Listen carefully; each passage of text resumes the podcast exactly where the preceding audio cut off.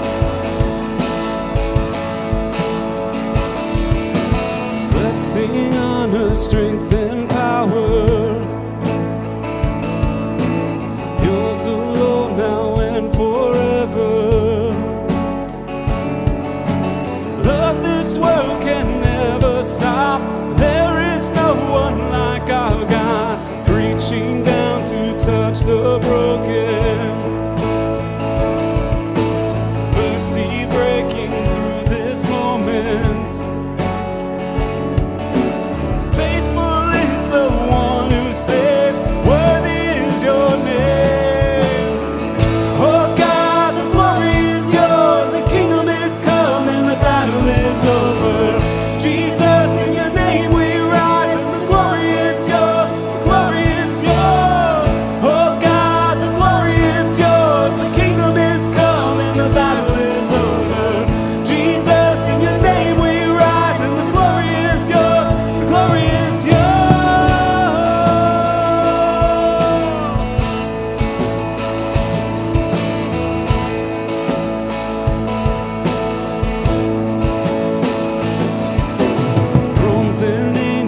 watch and wonder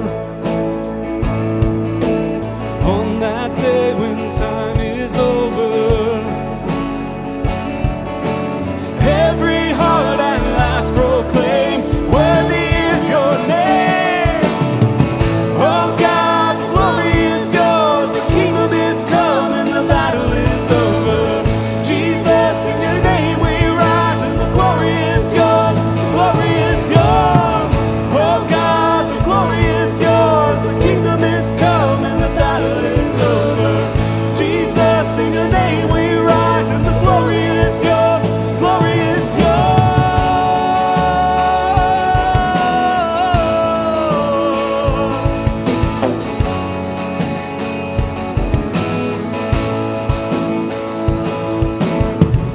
Nobody beside you, there has never been anyone, anything like you. Nobody beside you, there has never been anyone, anything like you. Nobody beside you, there has never been anyone, anything like you. Nobody beside you, there has never been anyone, anything. Nobody beside you, there will never be anyone, anything like you. Nobody beside you, there will never be anyone, anything like you. Oh God, the glory is yours, the kingdom is come and the battle is over. Jesus, in your name we rise and the glory is yours, the glory is yours. Oh God, the glory is yours, the kingdom is come and the battle is over. Jesus, in your name we rise and the glory is yours, the glory is yours. Oh God, the glory is yours, the kingdom is come and the battle is over. Jesus, in your name we rise and the glory is yours, glory is yours. Nobody beside you, there will never be anyone, anything like you. Nobody beside you, there will never be anyone, anything like you. Nobody beside you, there will never be anyone, anything like you. Nobody beside you, there will never be anyone, anything like you. Amen.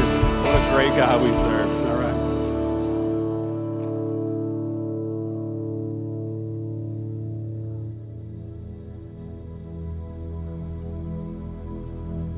There's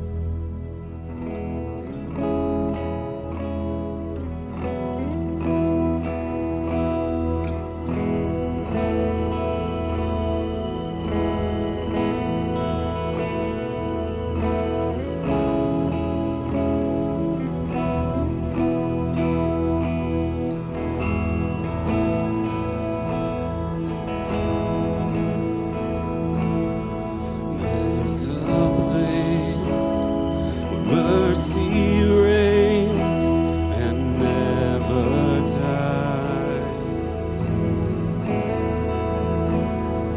There's a place where streams of grace flow deep and wide,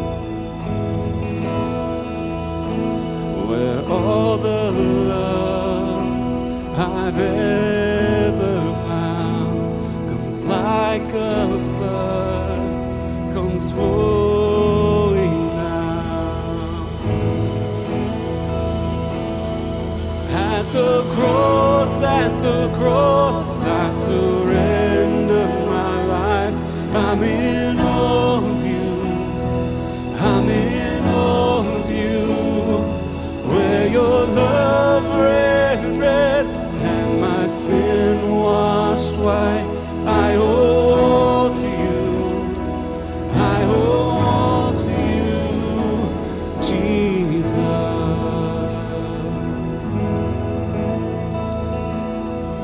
There's a place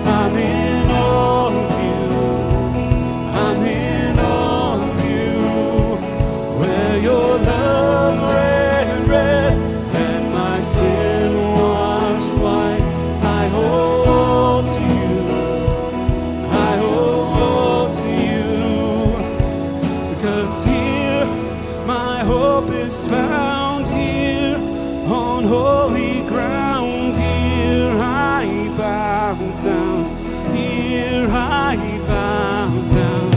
Here, arms open wide.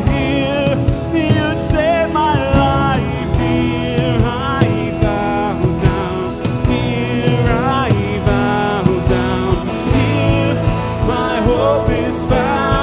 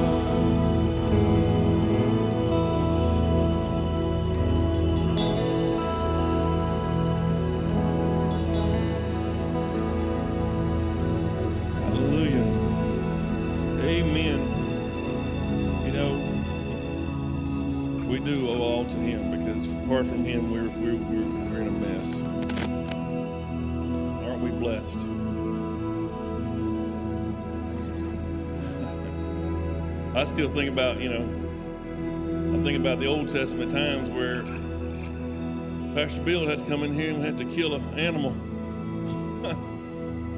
But that's done, it's finished. Hallelujah, because of Jesus, the ultimate Lamb of God. Hallelujah. We're going to continue our worship now with our tithes and offerings. Praise God. Aren't we blessed to be able to bring back a portion of what he's given us? If you have it with you today, lift it up. If you've given it already, lift it up in spirit and repeat these words. As I give, I believe that the God who supplies seed to the sower and bread for food will multiply and increase the fruit of whatever I sow today. That giving is an act of worship to be done willingly, cheerfully, and generously. That the Lord will cause his blessings to come upon me and overtake me as the windows of heaven are open. That God will rebuke the devourer for my sake, and he will not destroy the fruits of my ground. Therefore, hallelujah, I will honor the Lord with the first fruits of all my increase. So shall my barns be filled with plenty, and my presses shall burst out with new wine. Amen.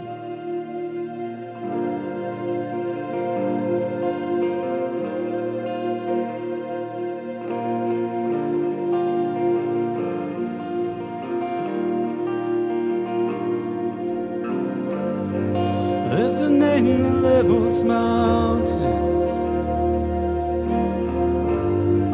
calls out highways through the sea. I've seen its power unravel battles right in front of me.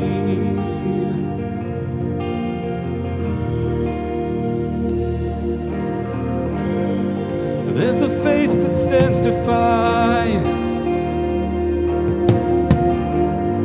since Goliath to his knees. I've seen as praise unraveled shackles right off my feet.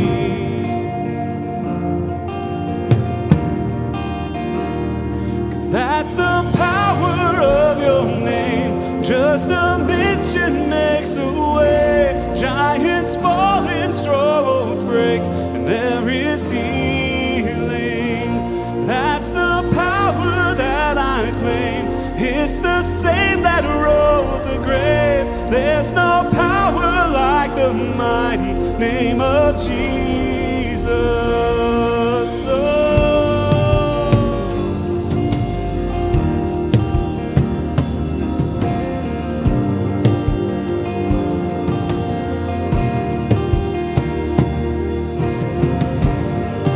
There's a hope that calls out courage in the furnace unafraid,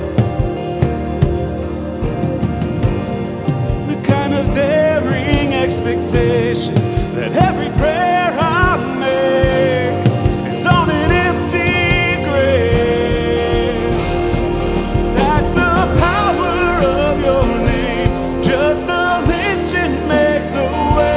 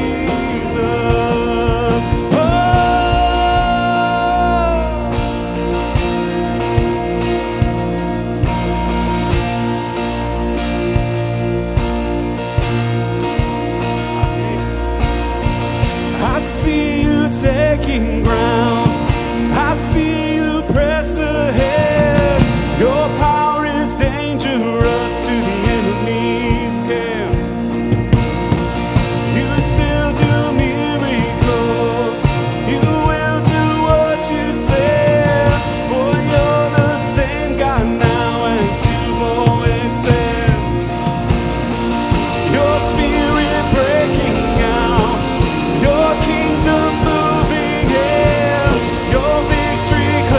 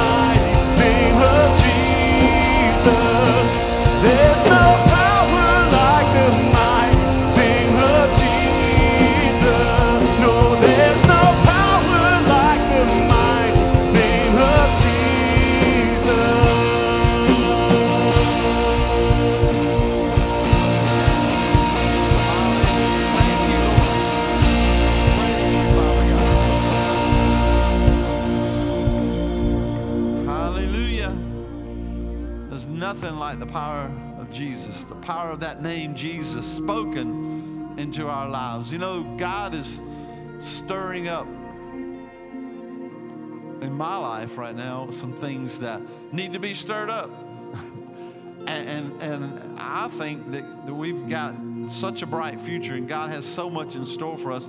We need to wake up and see what He has and not what the world has for us. What He's got in store for us and not what the world. Because, you know, as the world waxes worse, then we should be getting stronger.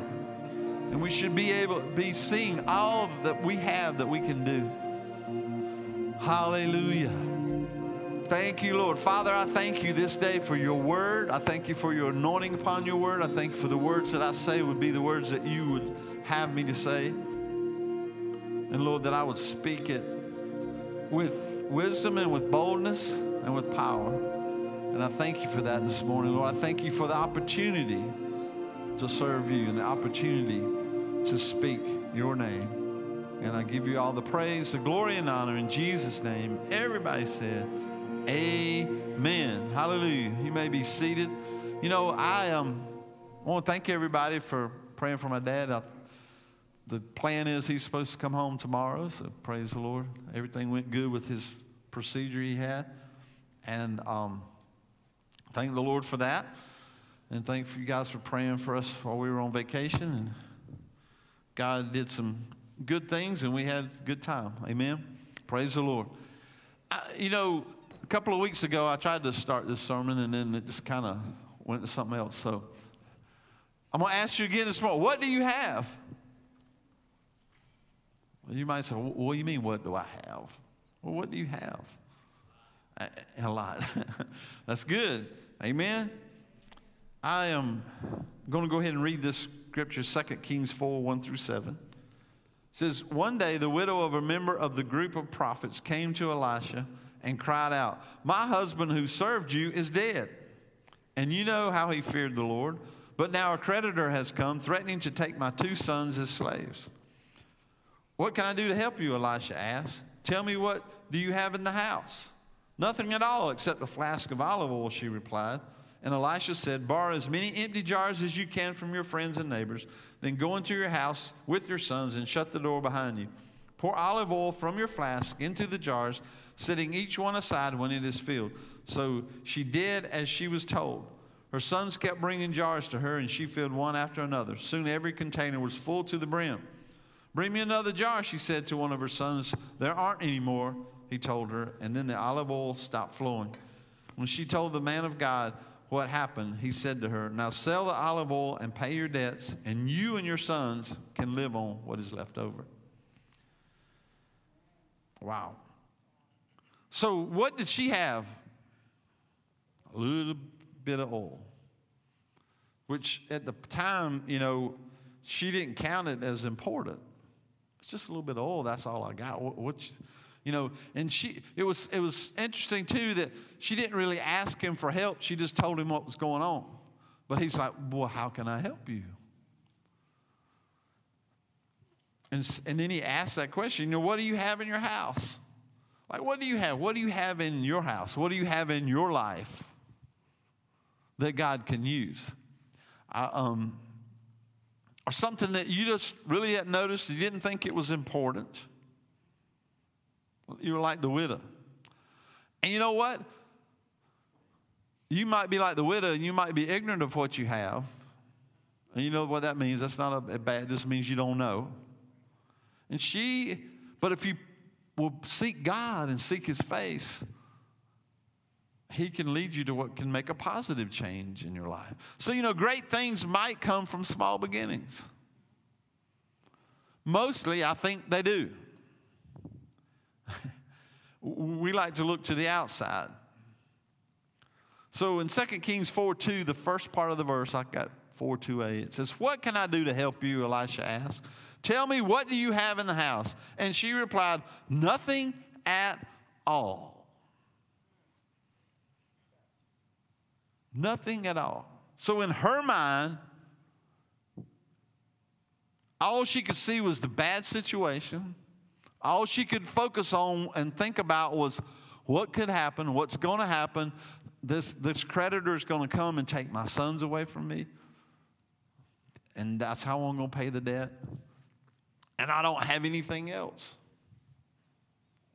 All she could see was what she didn't have. She didn't look at what she has.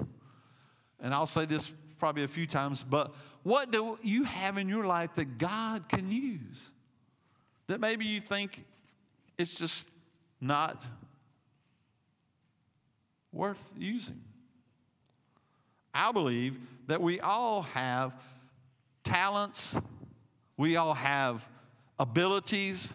We all have things in our lives that we can use that we don't think we have a lot of. Right? In other words, well, that's nothing. You know, I can't do this, or I can't do this, or I'm not good at this, or I'm not good at that. But there's something that God can use that's in you. Amen? And if we will allow Him to, He can expand it and expound it, just like He did her little bit of oil. It just kept growing and growing and growing, until she was able to pay her debt and have enough to live off of. That's pretty awesome, right? And see, God can do that in our lives, not just monetarily, but in every situation, us as people. And, um, th- you know, you don't need to underestimate the potential that God has put in your life. You know, there's two kinds of energy. There's potential and kinetic. There's one that potentially it's there, but kinetic is moving, it's going. You, you've changed. You need to change that potential to kinetic. You need to change from one to the other, and it goes forward. You know, something that you might think that's not useful or not important might be the answer to your breakthrough. When you got something going on, it might be the answer to your breakthrough. What, you know, I, how many of you want need a, got a little place you need a breakthrough at? Anybody? I think we all do have places that we need breakthroughs. And sometimes we we want to um, we want to look for God to just do a big miracle from somewhere when it's right here with us. Not saying He can't, and He does sometimes, but a lot of times it's there, and we just need to get rid of, we need to realize, oh, wait a minute, God might can use this. God could use this. What if this turns my whole life around? What if this takes care of my debt, just like her? And it takes care of my, it took care of not only her debt, but her future, right? He said, you and your sons are now going to have enough to live off of.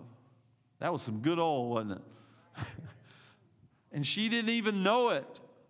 And there was a miracle there. It, God kept it flowing. Got bigger and bigger and more and more and more until... And you know what? The thing of it was, it got enough till it was enough. Only God knew when that was enough. So when she collected all that stuff, there it was. That was enough. So there might be something little, an unnoticed item, an unnoticed whatever. So you need to ask God, open my eyes to see what I have that you can use. You might be praying for God to do something, and you might need a miracle. There could be something inside of you or in your house, whatever, that's just waiting to be fed or to blossom or to turn into what needs to be. You know, her breakthrough came from a little bottle of oil or a little jar of oil, whatever it was.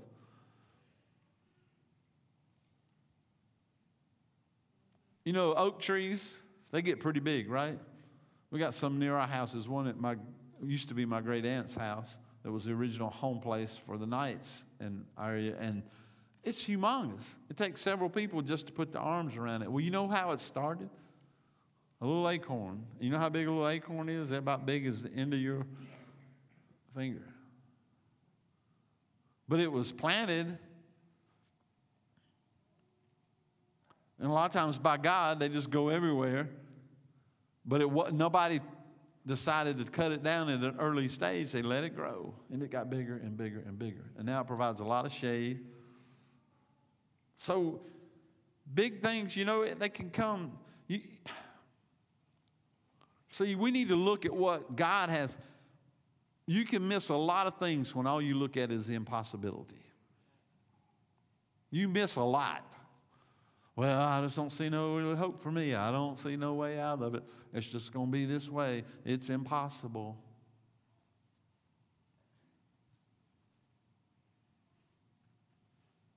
Don't un- underestimate the potential of a small thing, what God might can use. Something, like I said, that you might not see as useful. Don't underestimate it. Amen.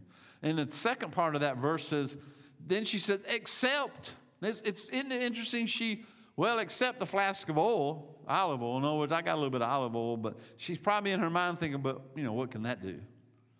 She mentioned what first? Nothing at all. And she said, well, I do have, it's kind of like, well, I do have this little thing right here. Now, let me ask you a question. Say that, you know, maybe you need a breakthrough in your finances. And you're like, well, I don't really have it. But, you know, I got this little penny here.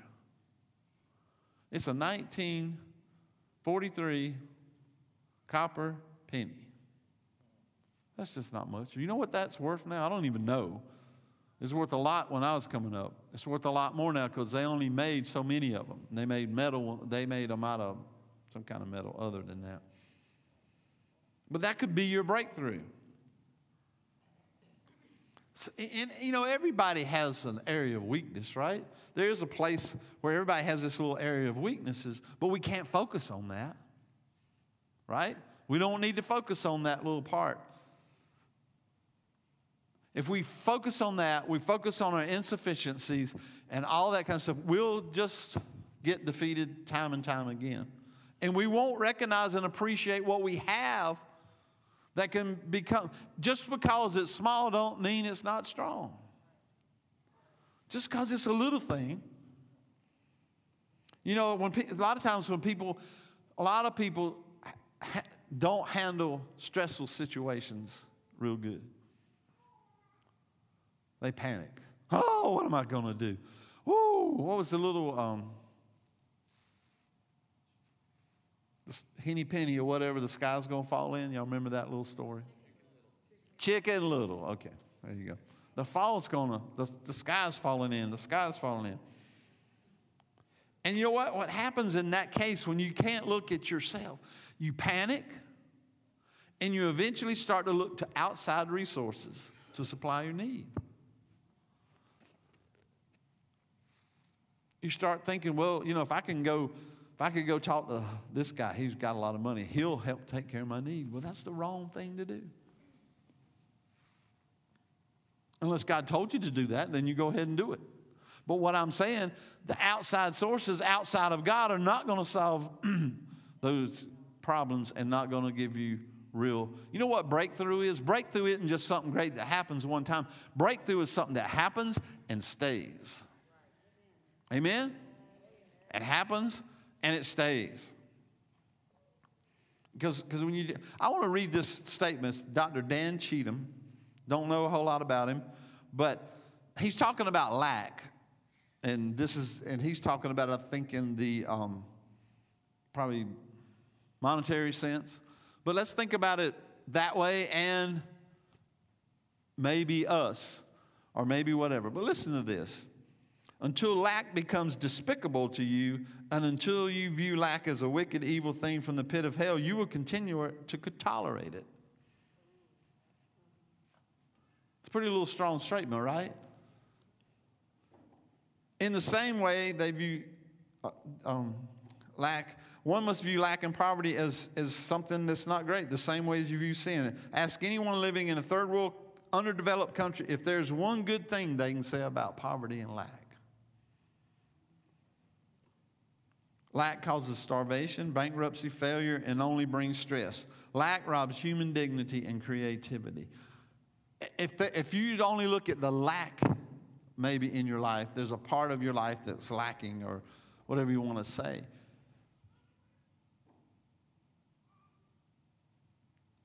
It'll get, rob your dignity and your cre- you can't be creative if you don't think you got anything to create or to create from. You know, one time when I was in Nicaragua, I, I don't remember when I first went or whatever, but these little kids, they were in the midst of lack and poverty, but I saw one of them's toy that they made. They took some wire and made a truck out of it. Is that creative? They took what little bit they had and made trucks and made cars, and that was their toys. They wasn't waiting for me to come and give them a new toy or a new Tonka toy. Do they still have Tonka toys, trucks and stuff? I guess. I found two of mine a while back that I had when I was a kid. Somebody said, "You want to sell them? I'll buy them from you." I said, "No." Um, so we have to do some things in our life in order to see God move and to God show us what we have that we can turn into what will t- take care of it. First, we have to adjust our focus. As I said, all she was focused on was what she didn't have, right? She um, was conditioned to see what she didn't have. Her husband had passed away. He had evidently mounted up some debt. And he didn't have any life insurance, I guess. There's no way to pay it. So all she could see was, I lost my husband, he made this debt, and now I'm going to lose my two sons. That, that's a pretty heavy load, right? But that's all she could focus on. But thank God that her husband evidently was uh, mentored by Elisha.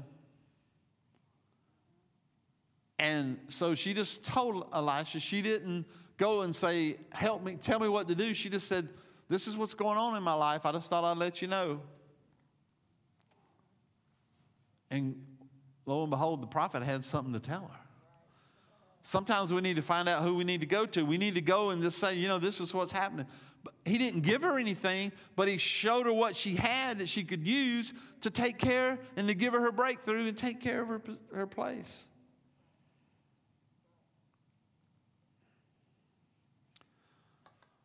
We can be what's called like a broke-minded or, or, or lack-minded.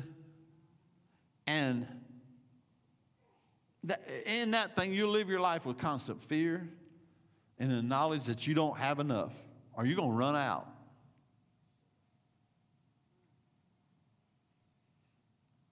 You got to adjust your focus and look at what God has. Change your focus. Look at what God can do versus what you don't have. He can take the smallest thing and make something great out of it. So listen to the statement. You need to face difficult times with the expectation that God will intervene for you. Not woe is me. You don't need to say, whoa, well, I ain't got nothing. And see, that's the way she was thinking. I don't have anything. Thank God she went to the prophet so he could change her outlook.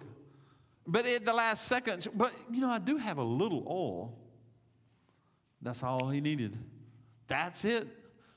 She finally recognized that she did have something, which she probably didn't think it was worth anything, but God was able to use it to take care of her need. Doesn't it sound like God? Amen? Doesn't it sound like God? See, he knows our need before we ever even ask him. He knows everything. And he is ready to step in the middle of, of a, that terrible situation. He's ready. He's waiting for us most of the time to ask him. And like I said, you don't always need to be looking for some great big miracle. I hear people, I hear Christian people, if I could just win the lottery, well, when's that going to happen? How much money are you going to spend trying to win that lottery? But if we can say, God, you know, what do I have?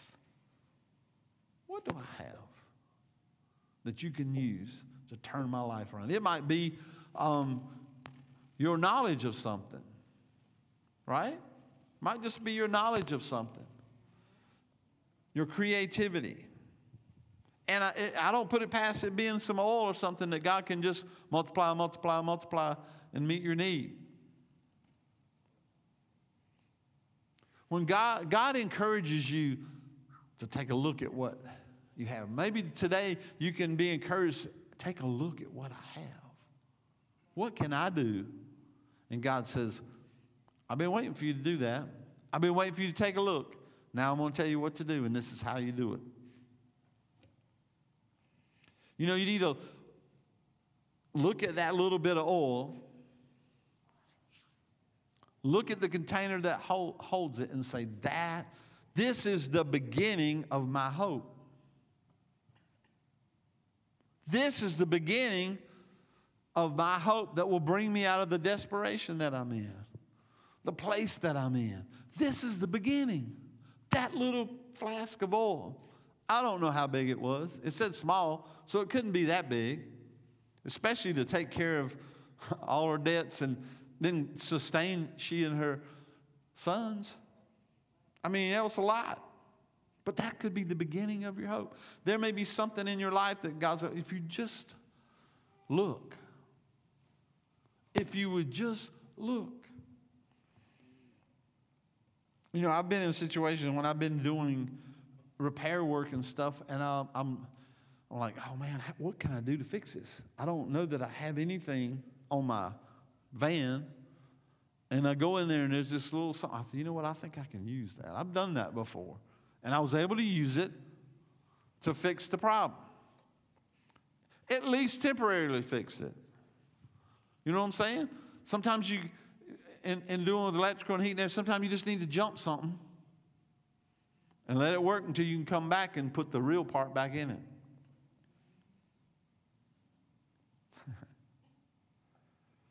But in her despair, you know, she told Elisha, and he was like, what do you have? First thing out of his mouth, what, what you got? Just remember, that could be the beginning of hope. Then we need to realize that God, in John ten ten, God said this, the thief come, does not come except to steal and to kill and to destroy. I have come that you might have life and that you might have it more abundantly. God says, I came that you might have abundant living. Right? You might have more than just enough, like she did. She ended up having more than enough. She just didn't know where to look to find it. She looked at everything else and everybody else, and, you know, maybe if I could just get a bigger job or a better job or, you know, three jobs or whatever. But she look, was looking in the wrong place, and we do that so many times. And in Ephesians three twenty, I mean, three twenty and twenty-one, he said, now to him who is able to do exceedingly abundantly above all that we ask or think, according to the power that works in us, to him be glory in the church by Christ Jesus to all generations forever and ever. Amen. He's able to do exceedingly abundantly above all that we can ask or think, anything we can think about. He's able to take that small thing and get above and beyond whatever we, what we thought it could do.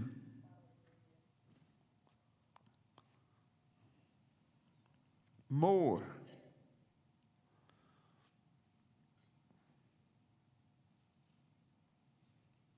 So we need to think about and realize that God, G, God, Jesus said he came to give us life and life more abundantly. To be able to look at life in a great attitude. Verse four, three through the first part of, I mean, chapter four, Second Kings chapter four again, verses three through the four A, I'm calling it. It's, and Elijah said, so first he told her to look at what she had, and then he said, borrow as many empty jars as you can from your friends and neighbors. Then go into the house with your sons and shut the door. Now first I want to say something about the first part of that. Here's a lady who her husband has run up a bunch of debt. Who wants to lend her anything? Think about it. Think about what she might have thought about. Well, God, great day. My husband's done borrowed all this stuff, and most of them know it. I've already voiced it. So who's going to let me have anything? She went and did it. And then he said, then go into your house with your sons and shut the door behind you. Why shut the door? Who were they shutting out? Doubt and unbelief. I'm going to give you two examples out of the scripture. I don't have it back there, so just listen. You know, in um,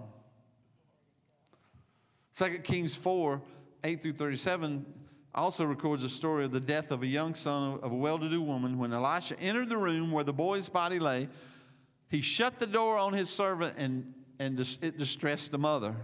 But he raised the boy to life. Matthew nine, eighteen through twenty-six, you can read how Jesus raised, the, raised a young girl from the dead, but he first closed the door on the skeptical crowd. See, in the first one, Elijah didn't want the, the distress of the mother to distract him from getting hold of God. And in the second one, Jesus just shut out the noisy, mocking crowd. Sometimes we got to do that. I want, you know, even though the, the, the even though the widow had gotten a lot of support from the neighbors, I'm sure there were skeptical ones that were like, yeah, right. Why, what are you doing? This is ridiculous. They weren't, and also the creditor was on the way. He might have been shutting him out too. So we couldn't just get there and walk in on what was God was getting ready to do.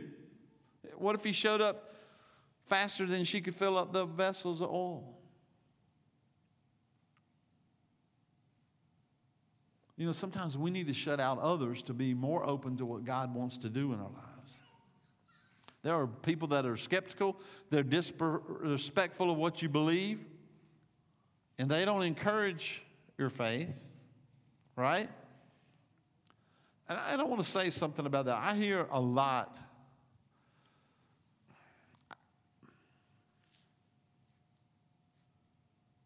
I don't post a lot of stuff on social media. And I don't post, well, I want you to pray for this, pray for that necessarily. You know why some, a lot of times? Is because all the skeptical, those that don't believe like me, all the skepticals out there going, well, God ain't going to do nothing, blah, blah, blah, blah, blah. I don't, I don't want that. We don't need to throw that. The Bible tells you don't throw your pearls before the swine.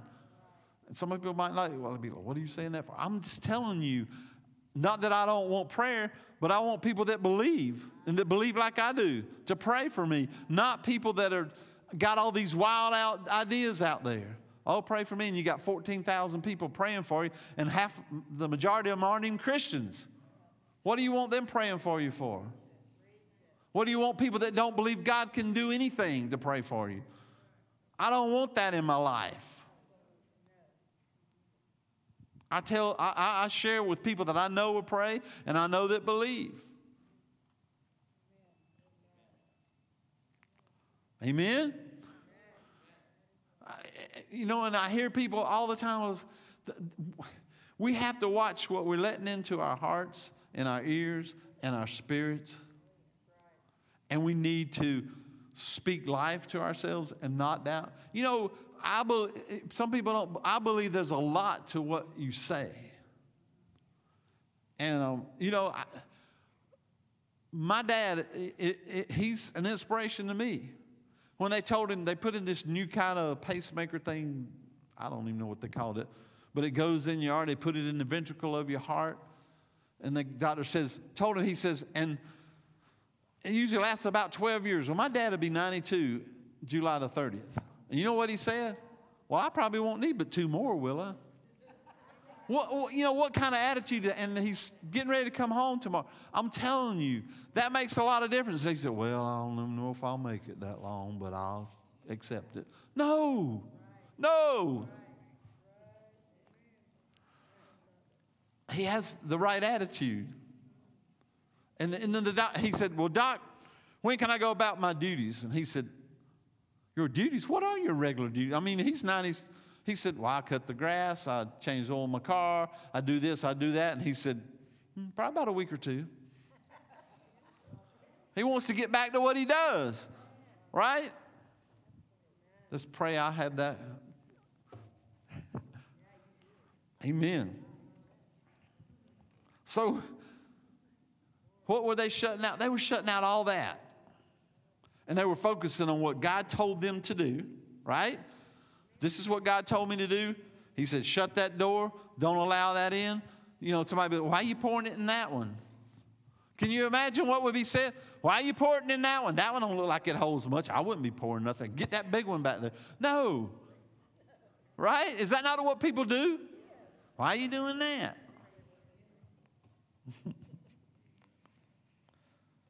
Another thing is you got to use what God has given you. Amen? You know, some people think, it, well, I don't need to show off my talents and abilities because of what Romans twelve three says. But yeah, but we don't need to be haughty and proud about it. But we need to do what God has called us to do and use what God has given us to use. You know, see how the enemy can take a scripture and turn it around? He's just saying don't be haughty about it. Don't think that you're great when you're not. We don't need to be conceited, but we don't need to ignore what God has given us and that we can do what he's told us to do. If you know, if you go into doing any job, you can ask Ray, like, and if you go and say, well, I'm just not sure. You're not going to do a good job probably, right?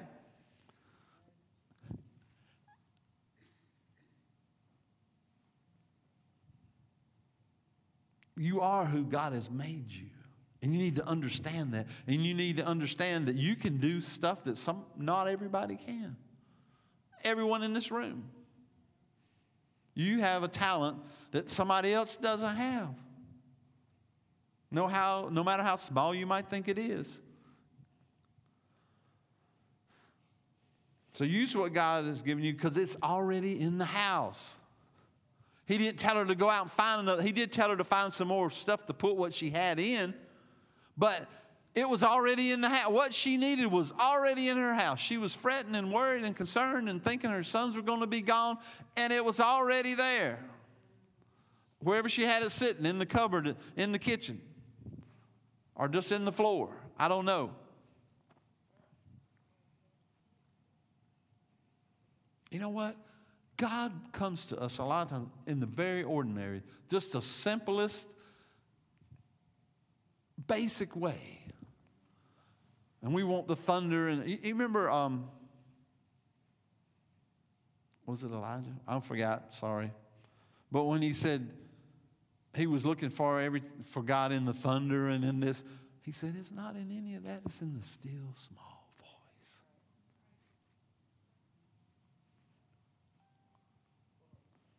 And it, it, you know what I think? One reason is because if that's what we grasp for and we see that and it happens, then we look for that all the time. And then people begin to say, well, you know, where's it at now, buddy?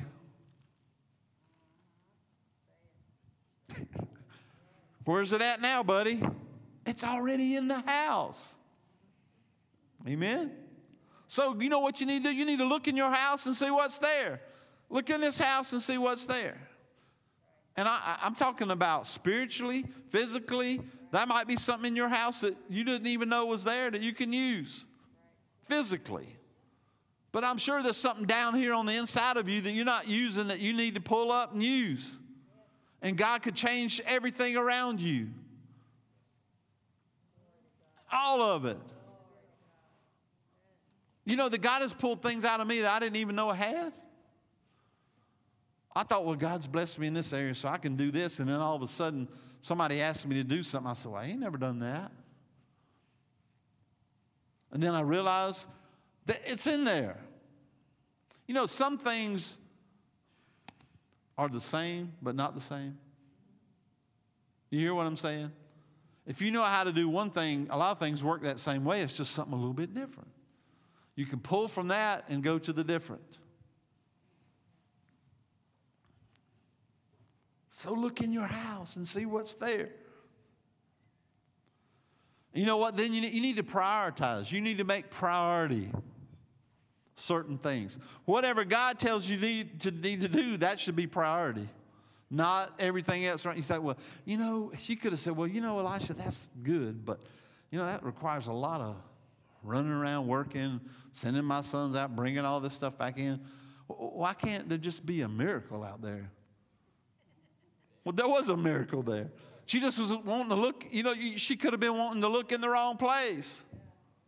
Looking for somebody to come in and go, wow. Sorry. Not really. But it's the truth. And you know what? We need to have a passion. A passion for what we need. A passion for what God has put inside of us and to use it. I want to use everything that God has put inside of me. And, I, and, and you know, I had to repent this morning. You know, it's something when you, when you go into, get up in this pulpit, you kind of like start thinking about things you did this week. And like, Lord, I got to repent of that. I wasn't really. And, and things that went against what your sermon's talking about, that's really... Lord. So I had to backtrack some things this week and repent. And I had to start having a passion for what God has for me. A passion. And, and there's something there that will work for the situation. So we need to have passion. And then we need to look for the provision. The passion and the provision. God has, says he will supply all our needs according to his riches and glory. He's already put it there. Most of the time, we just got to look for it. There's the provision right there. Oh, there it is right there. God can use what you have to provide what you need.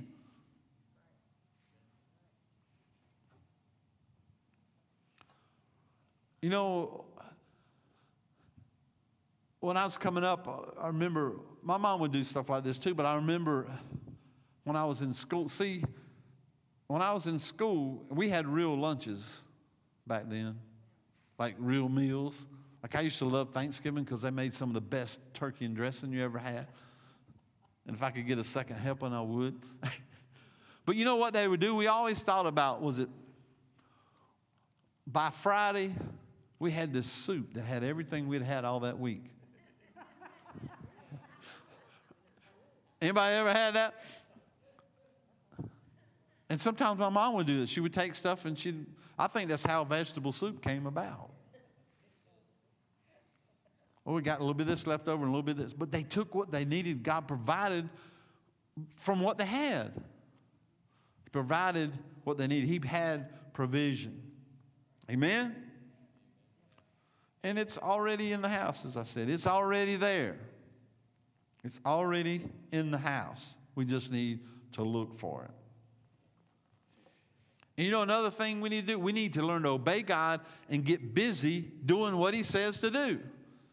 She could have not, like I said, she could have not got busy, but she immediately went, went to the neighbors, got all the pots and whatever's, flask and bowls and whatever she could get, and she went home and she shut the door, right? She went and did what God told her to do through the Elisha. That's one of our weakest things sometimes, is obeying God. Because sometimes we think it's foolish. Well, what's going to come out of that? You know, if you really think about it in some ways, when you go to plant that little seed, you ever planted okra? It's little stuff. But it grows pretty big. But when you first plant it, you know, if you thought about, what, what is this going to do? It's just a little teeny round seed. I'm putting it in the dirt. What's it going to do? It's going to cause whatever's in that dirt to do what it's supposed to do to make that seed grow.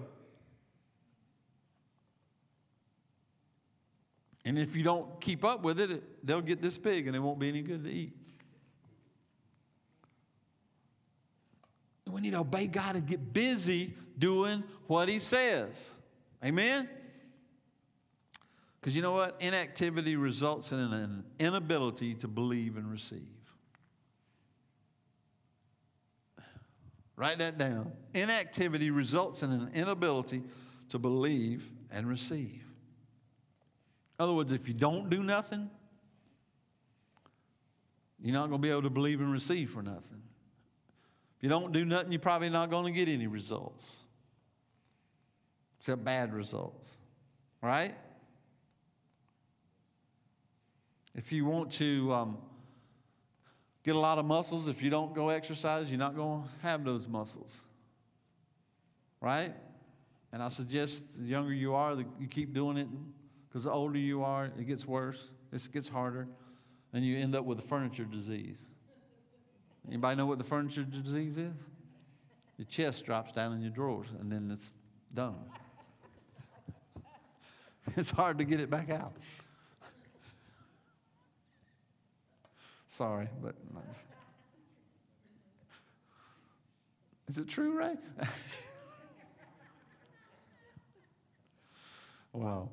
Inactivity results in the ability to believe and receive. God will lead you to what will make a positive change in your life. If you will listen to him and you will do what he says, he will lead you to something that will make a positive change in your life. Right? A positive change in your life. If you'll listen to him, God will lead you to that.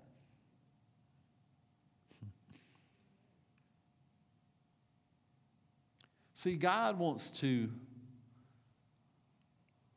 us to learn how to make it in this life. He said, you know, John sixteen thirty-three again, in the world you'll have tribulation, but be of good cheer because I have overcome the world. And, I, you know, sometimes I want to add to that, and if you will listen to me, if you will listen to what I say and what I've said, you'll understand how to have that life. But if you don't listen, you won't. Listen to this statement. That ordinary thing that you have that you count as nothing, when the power of God comes upon it, then you can be sure of extraordinary breakthrough. If you take the ordinary thing and allow God to do what he wants to do with it, it's like that seed. When his power comes upon that seed, when the ground hits the seed, they mix together and it pops up and grows. I, I, I planted four tomato plants, and I planted them in these barrels, half barrels. And I don't know how many tomatoes I got. I lost some this week. You know, when you go, it's so, it's so sad. You go on vacation, and then my dad usually takes care of them. He, he wasn't there, and nobody was there to take care of them. And they did all right. But, bef, you know, but I, I mean, I probably gathered, there's been probably seventy-five tomatoes off of those four little things. I got cucumbers that had to throw them out because they got as big as your arm. You know, cucumbers aren't good when they get that big. But see, I had to plant them. And I could have said, well, you know, why plant them? They don't look too promising. But that ordinary thing you have, that you count as nothing, when it mixes with the power of God, it can bring you extraordinary breakthrough. That little thing. That little thing. You know what? And nothing is too small to make a big difference in your life. Nothing. Sometimes the small things are the best things. The small things make a big difference in your life. So it boils down to this. What you need is a word from God. What you need is a word from God. What you need to do is hear what God is saying. Because one word from God can ch- completely change your world. Don't look at everything else. Don't look at everybody else. Hear, listen for God to speak. God can show you through someone else, like Elisha. God can speak directly to you and say, right here. You know, I... When um, I saw what God did in our youth, it was a small thing. Oh, it's going to a little whatever. Well, God changed some lives, not only in them but in the leaders. And um, so God can change your life and change your world if you will just hear him. You know what? The prophet didn't give her not one thing except a word from God, right? Isn't that all he gave her? She didn't really ask for help. He said, well, how can I help you? And she told him, he said, well, here's what you do. He gave her a word, a word from God. And she did it. And look what God did. Not only did he supply the immediate need, but he gave her future need. You know, Elijah did, in First Kings seventeen, Elijah did something similar. He had a widow woman that had oil, and he just asked her to share it with him. It was her last bit. She was going to make bread, put a little bit, she had a little bit of oil. She was going to make her some biscuits. We'll say biscuits. I don't know what she's going to make. Tortillas, whatever.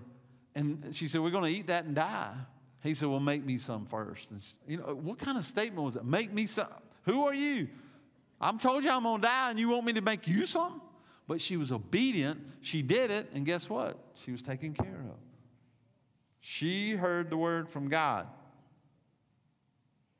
You know, we don't ever need to underestimate the anointing of God upon our lives and upon somebody else's to speak to us. Never underestimate that.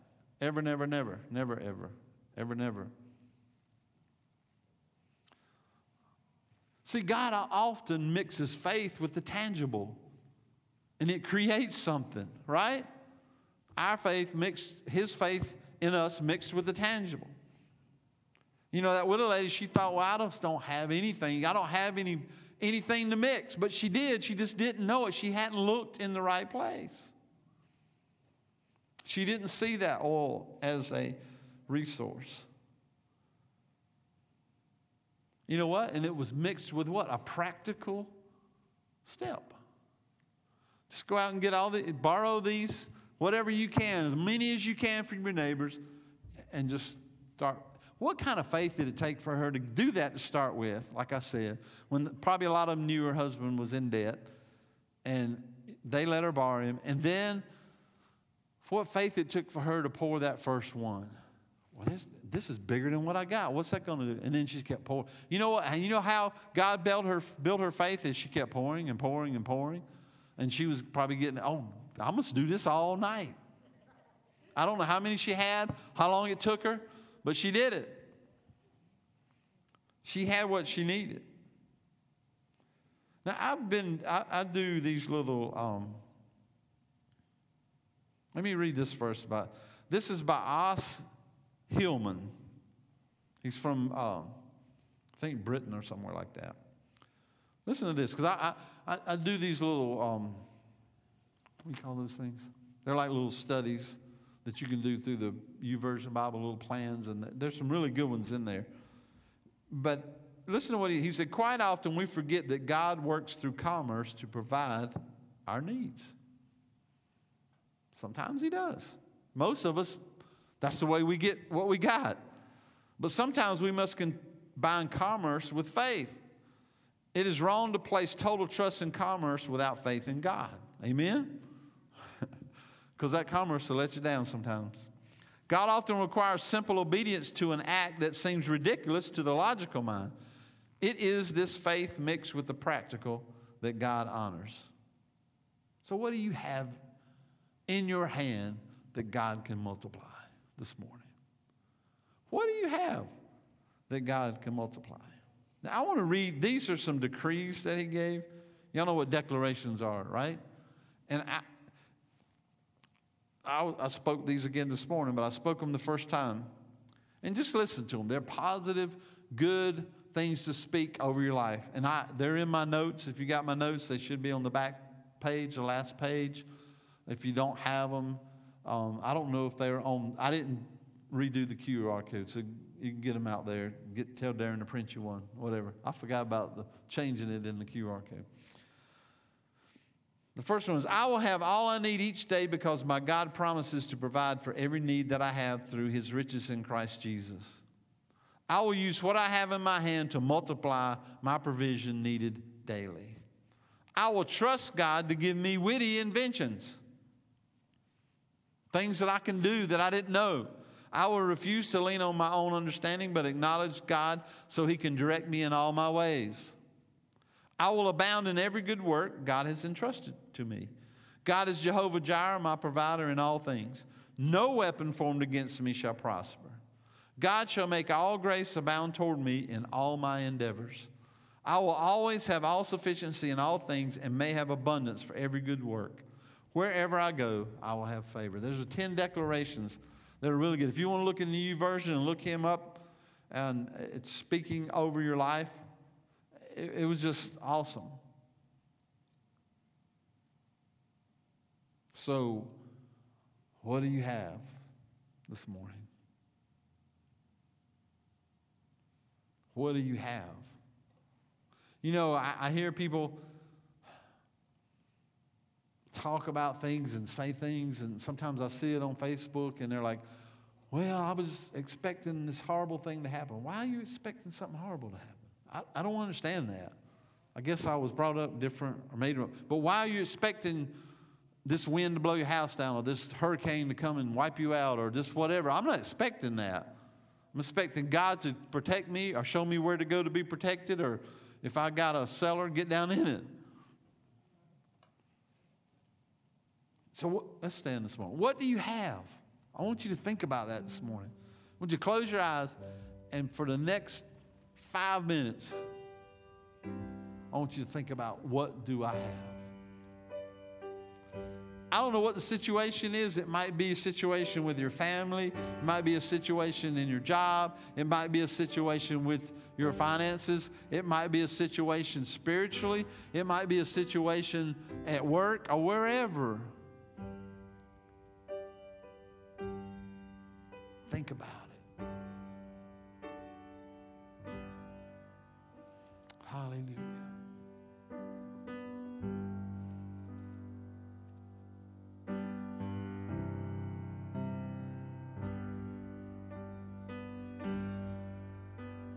And as you're thinking about it, I say, Lord, you know, bring us to remembrance, all of us, what we might have that we can use. How can we be obedient to what you say, and not just to what we say or we think?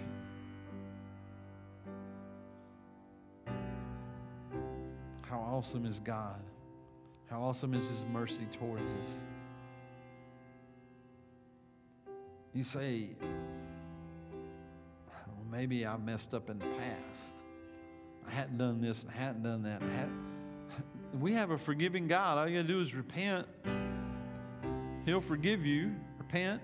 Start walking in a different direction. Turn around and go the right direction.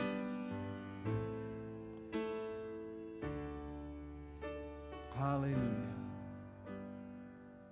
Thank you, Lord.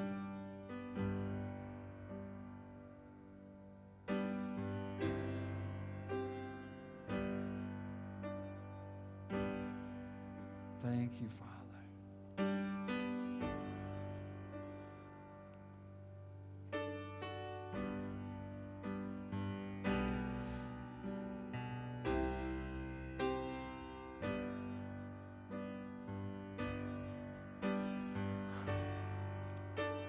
Thank you, Lord. Father, just bring to our remembrance. Show us what we have, Lord. And may we be obedient to trust you. And obedient to do what you said for us to do, the way you said for us to do it. Thank you, Father God. Hallelujah. Father, I just pray for every person in this room and every person listening online. Lord, just show us what we have that you can use and that you want to use, and it maybe it's been there for a long time. We just didn't realize it.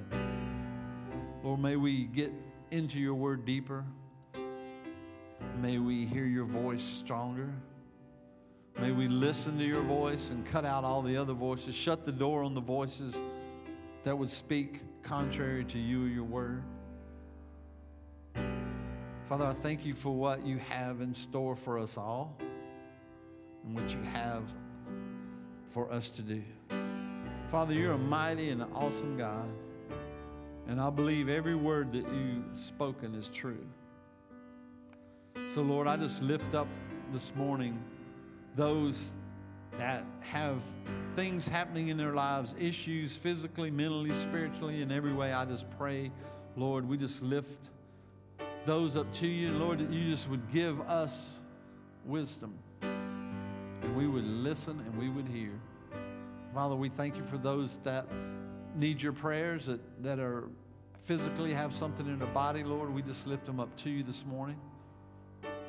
And we thank you, Lord, for touching them. And give those around them, Father, the strength to lift them up and encourage them, Father. Thank you for your healing power. And we give you all the praise and the glory and honor in Jesus' name. Everybody said, amen. Darren's going to come up here and give us some announcements, but he, he's going to show us a video. And we met this pastor in, in Nicaragua, and now we're going to go help him. And it was just an awesome video that he sent. And I just excited about what God has for us. Amen. Amen. Um, that's the truth. Um, we went out to his place. He's, he's done, he does a huge ministry to helps kids, and and uh, it was really cool out there. Um, he forgot to bring the fans, and so uh, poor Pastor Rick had to preach for over an hour in that heat. It was fun. Um, I don't think we had any dry clothes on us when we left there, but but we were blessed, very blessed. Ladies, Tuesday night, six thirty, Mooyah Burgers, Sycamore Commons and Matthews. Please be there or be square if you have any questions. See Miss Peggy. Saturday workday, nine a.m. until this coming Saturday. So please be here if you want to help. We're going to do some pressure washing uh, if it's not raining, and uh, a couple other projects. Youth Monopoly Tournament will be Saturday from four to eight p.m. If you have any questions about that, see Robert. He's not in here, but I'm sure your Utes know all about it. So uh, please be uh, be here for that. And the last thing is the uh, mission to Nicaragua. We're going to show the video. We still need to raise um, significant amount um, to finish this project. Plus, we... Apparently, we're going to build a house as well, so we've got to raise a little money for that. And so I'll get all that to you. But uh, we've only got two weeks. We leave two weeks from this Wednesday. It's hard to believe um, that we are, um, it's the tenth of July already. How did that happen? Uh, we was talking this morning. We'll be putting up Christmas decorations before we know it. And Miss Peggy's excited. Um, so watch the video, then have a great week. We'll see you next week.